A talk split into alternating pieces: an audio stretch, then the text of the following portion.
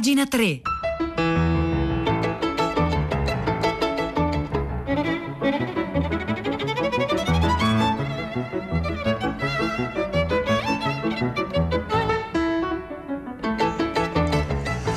Buongiorno, buongiorno, un caro saluto da Edoardo Camurri e benvenuti a questa nuova puntata di Pagina 3, la nostra rassegna stampa delle pagine culturali dei quotidiani, delle riviste e del web. Oggi è giovedì 28 gennaio, sono le 9 e un minuto e noi iniziamo immediatamente la nostra rassegna stampa già ponendovi, ponendo alle nostre ascoltatrici e ai nostri ascoltatori la domanda che farà un po' da guida, da filo rosso alla rassegna stampa di questa mattina. La domanda è la seguente: qual è stata la lettura che vi ha liberato? Eh, in mezzo alle letture che facciamo, l'importanza dei libri, sono libri che ci hanno liberato, che come se ci avessero veramente aperto eh, completamente la mente che si rivela se stessa per una cer- un certo senso. Quindi al 335 5634 296 da subito scriveteci quali sono i libri, qual è stata la lettura che vi ha liberato. E noi appunto iniziamo la nostra rassegna stampa eh, ra- ragionando su tutto questo con un intervento di Amartya Sen, Amartya Sen eh, premio Nobel per l'economia nel 1998, ehm, una figura decisiva della nostra contemporaneità e oggi la stampa pubblica un intervento di Amartya Sen, a sua volta pubblicato nell'ultimo numero della rivista del bimestrale Vita e Pensiero. E questo intervento di Amartya Sen è uno stralcio del discorso di accettazione del premio eh, Nobel dai librai tedeschi per la pace, insomma, tenuto alla Buchmesse di Francoforte lo scorso 18 ottobre. Ma vediamo cosa scrive Amartya Sen, in che senso questo suo discorso ha a che fare con i libri e con la libertà eh, un allenamento per la ragione contro la pandemia dell'autoritarismo, così sottotitola la stampa eh, l'intervento di eh, Amartya Sen.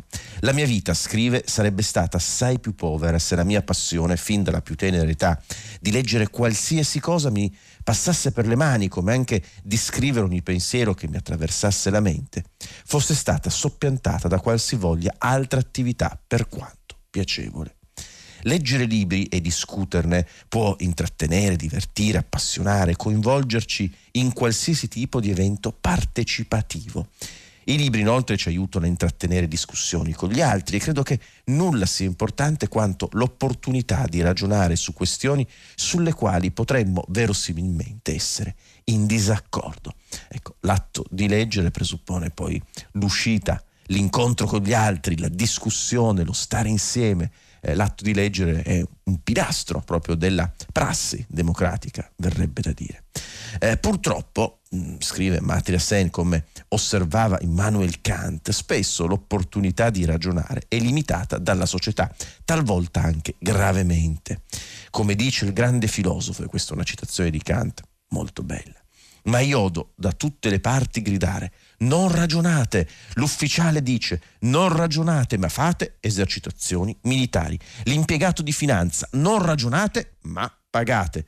L'uomo di chiesa non ragionate ma credete. Qui è dovunque limitazione della libertà, così scriveva Immanuel Kant così eh, Amartya Sen lo commenta. Kant condusse molte argomentazioni sul perché è così importante ragionare. Possiamo capire il senso della nostra vita esaminando ciò che la rende degna di essere vissuta e quando la parola, la libertà di parole limitate, la nostra facoltà di dire ciò che pensiamo viene ostacolata, le nostre vite possono subire gravi danni. Ecco, limitare eh, il pensiero, il ragionamento, l'espressione significa limitare l'espressione per l'appunto della persona, dell'individuo e quindi della società, mm, essendo che poi il confronto sulle idee e su ciò che noi siamo è un discorso che innanzitutto, da sempre, collettivo, anche l'atto eh, individuale di leggere un libro è già di per sé un atto collettivo, quel libro è stato scritto potenzialmente per tutti e crea un rapporto di tutti con l'individuo che lo legge è già un atto politico. No? Purtroppo, eh, scrive ancora Martia Sen in questo suo intervento che troviamo sulla stampa, la restrizione significativa della libertà di discutere non è un fatto del passato. Sono sempre più numerosi i paesi in cui certe manifestazioni autoritarie stanno rendendo la libertà di dissentire più difficoltosa e spesso parecchio più difficoltosa di prima. Oggi vi sono segnali di allarme riguardo alle tendenze repressive in molti paesi del mondo, in Asia, in Europa, America Latina, Africa, Stati Uniti d'America e in questo gruppo sciagurato posso anche includere l'India, il mio paese. Eh, a questo punto mm, Matria Sen fa una veloce ma insomma drammatica panoramica di qual è la situazione della libertà nel mondo in paesi come lo che la stanno, come dire, peggiorando questa situazione della libertà. Eh, parla della sua India, parla eh, delle Filippine, no? eh, dove l'esercizio del potere dispotico da parte del governo in carica è stato ritenuto essenziale per arrestare il traffico di droga e altre attività criminali. Ecco, spesso il potere funziona in questo modo, cioè si prende una questione, la si reputa d'emergenza e questo giustifica quindi un utilizzo illiberale del potere. Fa l'esempio dell'Ungheria, in cui il governo si è dotato di poteri autoritari con l'intenzione di fermare l'immigrazione dei rifugiati provenienti da zone extraeuropee per l'ipotetico bisogno di controllare i media e di ridurre al silenzio i partiti di opposizione, rivendicando la necessità di tali misure per mantenere l'ordine interno in Polonia la stessa, la stessa cosa, in Brasile, insomma fa, Matria fa un elenco di questi paesi. E poi continua il suo ragionamento.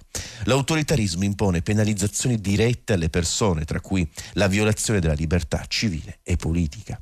Ma l'avanzamento sociale dipende enormemente dalla cooperazione umana e una frantumazione della società dovuta alla persecuzione di gruppi svantaggiati può rendere più difficoltosa la collaborazione finalizzata al progresso. Non è mia intenzione discutere sul fatto che non vi possa essere progresso sociale in un sistema autoritario. A volte può accadere, ma quando si proibiscono il dibattito e la discussione critica e quando gli interessi di alcuni vengono continuamente ignorati, tendono a insorgere gravi ostacoli al progresso. E qui Amartya Sen cita una frase meravigliosa di Coleridge che sosteneva che sì, è possibile leggere Shakespeare alla luce dei fulmini, ma è meglio poterlo leggere sotto una luce normale. Il mondo oggi sta affrontando, oltre a una malattia pandemica, anche un autoritarismo pandemico che debilita la vita umana in modalità diverse ma correlate. Date le relazioni globali, la nostra umanità condivisa, abbiamo motivi di preoccuparci seriamente, non solo per il paese in cui viviamo, ma anche per gli altri, interessandoci ai problemi di tutto il mondo. Nel 1963 Martin Luther King, in una lettera dalla prigione di Birmingham, scrisse un'ingiustizia fatta in qualunque luogo è una minaccia per la giustizia, ovunque. Ecco, siamo, da quando siamo una comunità, è sempre una comunità, è sempre eh, appunto nasce la comunità, è presente la comunità, lo stare insieme, appunto ricordavamo prima, anche nel semplice atto eh, solitario di leggere un libro. Quindi se volete, ecco, al 335 5634 296, ecco, scriveteci qual è stata la lettura che vi ha liberato. Intanto arrivano eh, molti, molti, molti messaggi. Eh, Alessandro da Roma dice essere tempo. Beh, l'opera filosofica, la prima grande opera filosofica di Martin Heidegger, eh, la sonata Kreutzer di Tolstoi, Giulia dice Siddhartha, e Boccadoro di Hermann Hesse tra i 15 e 16 anni. Beh, quello è l'età giusta proprio per trovare liberazione in quei libri di Hermann Hesse e poi Il tropico del cancro di eh, Harry Miller ci dice Vinni. Ecco, sul sito di Radio 3 stiamo già pubblicando questi messaggi che stanno costruendo in diretta, piano piano, una piccola bibliografia sui libri che, che sono in grado di liberare.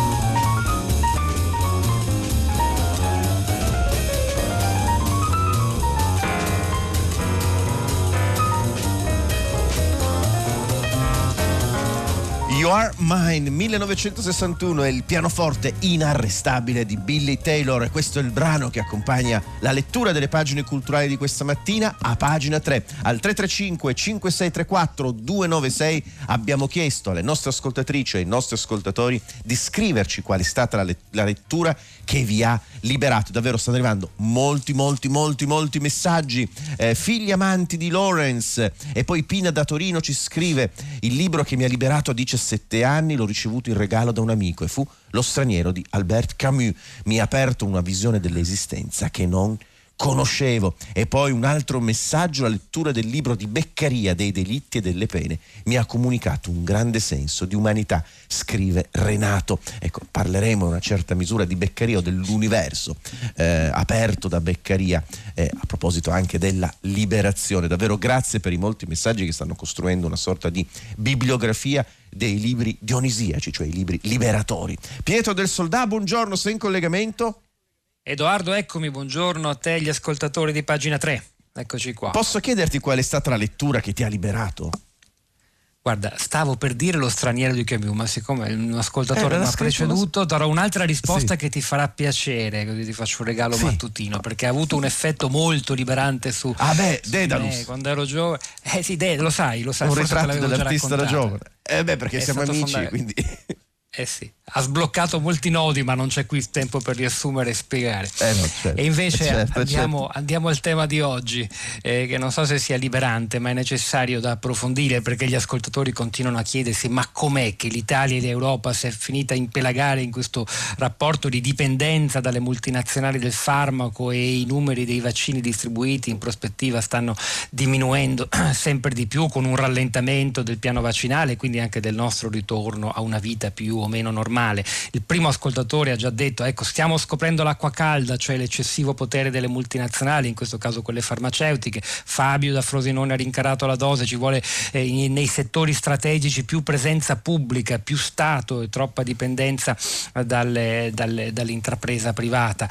E, e poi Andrea che si chiede, ma si potrà mai creare una rete mondiale di laboratori e di produzione di farmaci per eh, le pandemie del futuro quando il Covid sarà finito? C'è dunque una consapevolezza consapevolezza che sia necessario mettere al centro del dibattito di nuovo pesantemente il rapporto pubblico-privato quando si parla soprattutto di salute. Questo è il tema che proviamo ad affrontare questa mattina dalle 10 insieme ai nostri ospiti e agli ascoltatori in diretta. Li aspettiamo.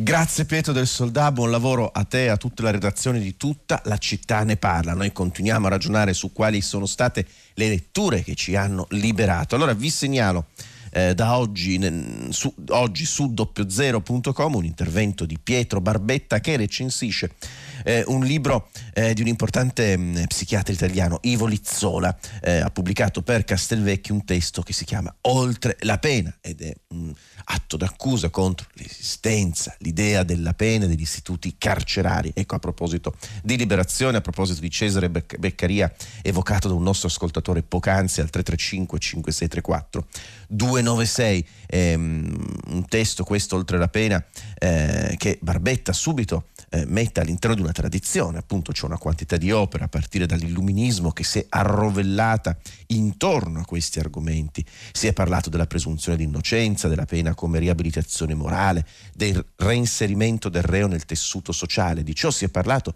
e anche scritto, tuttavia mai come nel caso delle istituzioni carcerarie gli enunciati e le visibilità sono così distanti. Non si tratta neppure di usare l'avverbio temporale ancora, non si tratta di dire nelle carceri la discrepanza tra enunciazione ed evidenza è ancora lontana, perché nelle carceri questa dispre- discrepanza con il progresso si è allargata. Qui e in altri luoghi il progresso ha assunto ruoli regressivi, ha semplicemente sostituito la corda e la mannaia con l'elettricità, il gas, la pillola letale e anche questa è tecnologia. Eh, questa è la considerazione mm, opportuna, bella, eh, libertaria di Pietro Barbetta, lavorando su un libro altrettanto libertario che è Oltre la pena di Ivo Lizzola, così come ce lo racconta oggi doppiozero.com.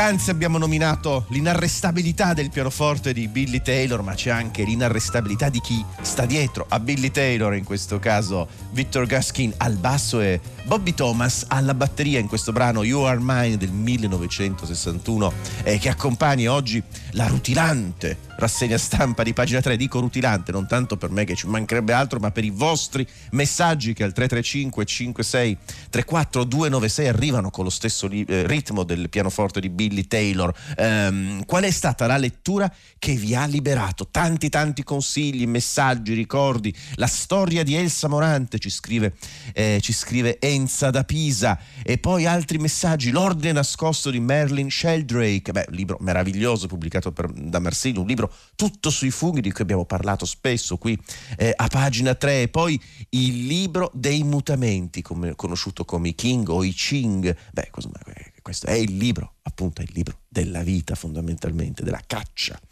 eh, alle sincronicità e della liberazione dal nesso causale no? che dovrebbe informare l'intera nostra esistenza alla ricerca di un altro ordine per l'appunto sincronico che dovrebbe determinarci. Questa è una parte della riflessione che fece Carl Gustav Jung nella meravigliosa prefazione all'edizione, la prima edizione italiana, traduzione italiana eh, dei Ching. Ecco, noi continuiamo a ragionare su libri che possono, autori che ci hanno liberato. Beh, una, uno di questi è sicuramente William Burroughs, liberatore pericoloso, ambiguo, nello stesso tempo necessario e meraviglioso, l'autore del Pasto Nudo, di Nova Esprex, eh, ehm, della Macchina Morbida. Ecco perché citiamo William Burroughs, perché oggi il sito di eh, Not, notneredition.com Com pubblica un'anticipazione di un libro appena pubblicato da Nero Edizioni, scritto da Edmund Berger, un libro si intitola Accelerazione ed è una specie di percorso eh, diagonale e inquietato, inquieto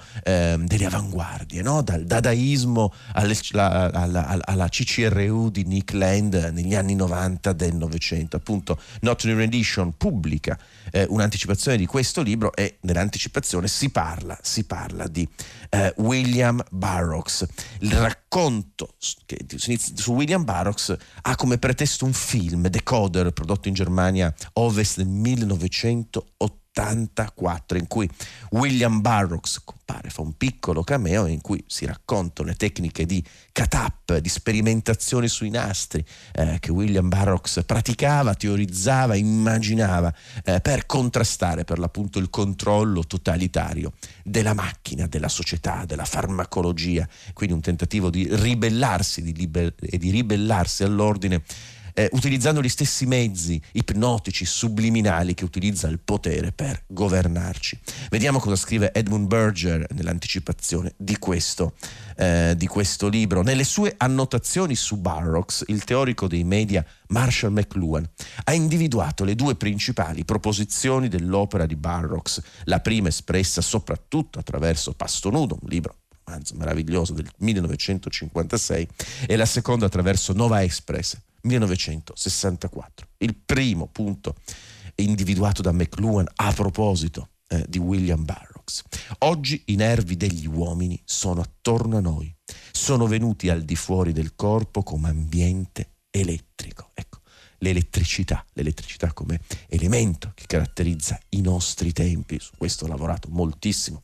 Marshall McLuhan. E due, il secondo punto, lo stesso sistema nervoso umano può essere riprogrammato biologicamente tanto facilmente quanto una rete telefonica può modificare la sua tariffa, anche questo è un elemento di riflessione gigantesco. Eh, prima parlavamo appunto di psichiatria, ehm, l'immaginario schizofrenico, c'è un bellissimo libro di Viktor Tausk, uno dei primi psicoanalisti eh, del Novecento, appunto intitolato La macchina degli schizofrenici, ragionava che appunto tra gli schizofrenici fosse comune l'idea che ci fosse una macchina elettrica eh, emettente dei raggi capaci di governare gli uomini. Ecco, questa stessa macchina, che era appunto parte di una visione schizofrenica è diventata a un certo punto un elemento culturale condiviso all'interno della società contemporanea. E qui appunto le riflessioni di Marshall McLuhan eh, su William Burroughs e l'opera stessa di William Burroughs e l'opera stessa di Marshall McLuhan lavorano moltissimo, moltissimo per l'appunto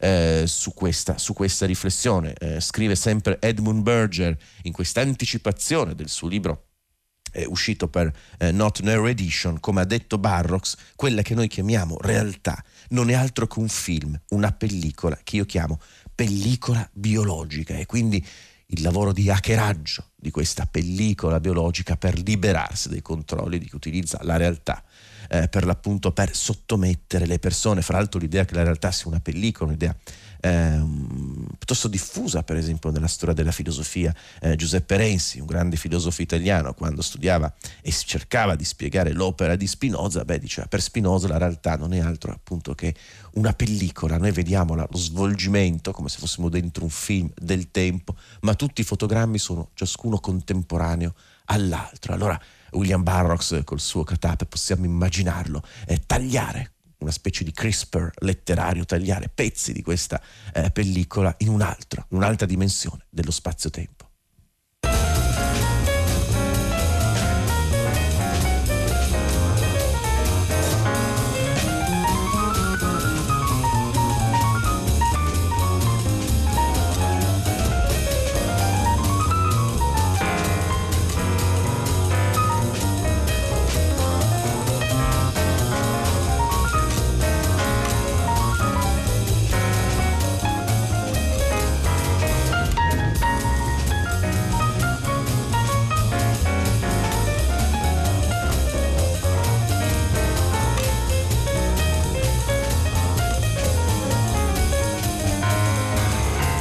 Your Mind 1961 Billy Taylor al pianoforte questo è il brano che accompagna oggi le letture di pagina 3 tanti tanti messaggi al 335 5634 296 qual è stata la lettura che vi ha liberato? Allora andiamo a percorrere una parte di questa eh, bibliografia della liberazione che si può trovare eh, e che si sta costruendo in diretta sul sito di Radio 3 in questo momento. Ubik di Philip Dick eh, ci scrive Rosaglia da Milano. E poi un bel messaggio di Anna. Dopo dopo aver vissuto con il deserto dei tartari di Dino che definiva la mia non speranza, mi ha liberato delitto e castigo. È bello aver contrapposto un libro che definiva, bello questo eh, avverbo, eh, la propria non speranza, appunto la liberazione attraverso un altro libro. Ecco, i libri come tutti gli oggetti eh, che l'uomo crea sono eh, estensioni del, proprio, del nostro sistema nervoso. Eh, il mondo esterno è una proiezione del nostro sistema nervoso, è il nostro sistema nervoso,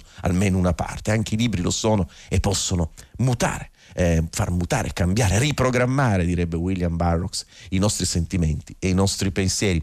I racconti di Maupassant, scrive un'altra ascoltatrice, un altro ascoltatore, Berta da Roma, dice le memorie di Adriano e poi Giuseppe Furore di Steinbeck, voglia di riscatto degli ultimi e cristianesimo ortodosso allo stato puro. Davvero io vi ringrazio, molti molti messaggi arrivano, ma a proposito di liberazione, io vi voglio segnalare un intervento di Riccardo Falcinelli, che è un designer importante, ha scritto libri pubblicati per Inaudi, eh, molto letti, Cromorama, mm, l'ultimo libro sulle icone. Ecco, su domani eh, di oggi che gioco di parole insopportabile. Riccardo Falcinelli beh, ci, ci, dà una notizia, cioè se l'arte diventa liberi per tutti allora è anche più desiderabile, perché alcuni musei hanno deciso di cambiare politica. Prima chiedevano un compenso per le foto delle loro opere e ora hanno reso tutto pubblicabile senza autorizzazione, una scelta eh, che ha anche una strategia di marketing, ci spiega Riccardo Falcinelli. Cosa succede? Succede che se noi ci serve per riprodurre, pensate per un libro di storia dell'arte,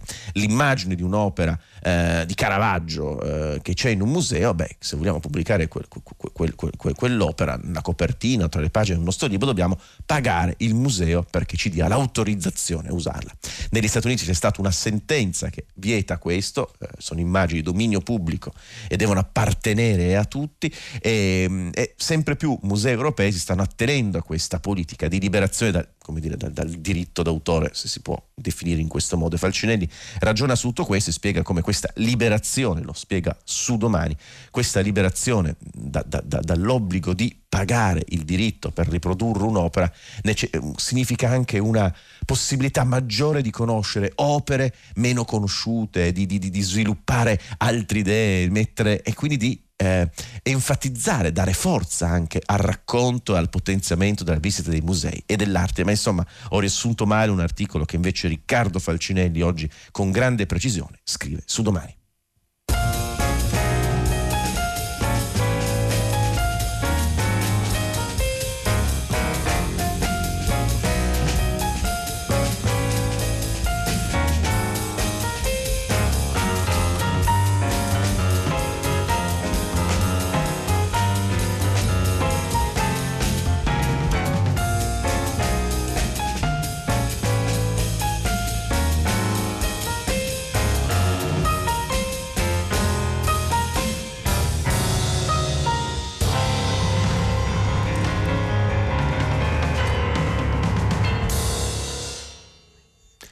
Non smettete al 335 5634 296 di scriverci la vostra bibliografia della liberazione. Davvero tanti messaggi arrivano, ricordi, sogni, riflessioni di Carl Gustav Jung, eh, il dottor Faust eh, di Thomas Mann ci scrive, eh, ci scrive Roberto e poi per me alcuni anni fa il gabbiano di Jonathan Livingston, bello, eh, questa ascoltatrice, ascoltatore, ci scrive anche di un libro, come dire, che non è il Dr. Faust, ma un libro più popolare, più semplice, ma che ha rappresentato comunque significativamente ecco, eh, un momento di liberazione. Poi tanto Calvino, il barone rampante, le favole italiane di Italo eh, Calvino, poi Mauro ci scrive Armi, acciaio e malattie di Jared Diamond, davvero tanti tanti messaggi sono arrivati questa mattina al 335 335 5634 296. Ultimissima segnalazione della puntata di oggi. Beh, a proposito di libri capaci di liberare anche pericolosamente, senz'altro troviamo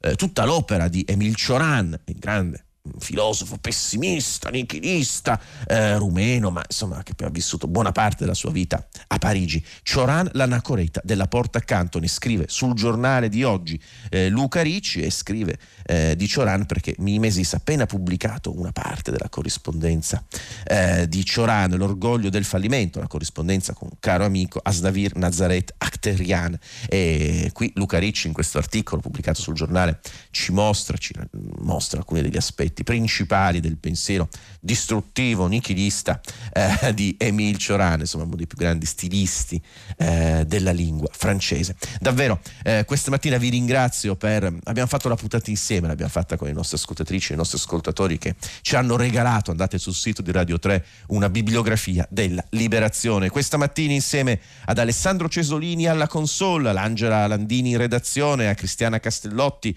a Maria Chiara Berane Callacure, a Piero Pugliese alla regia. Vi ringraziamo per aver seguito pagina 3, vi do appuntamento con me, con Edoardo Camurri, domani mattina alle 9, come sempre. Grazie.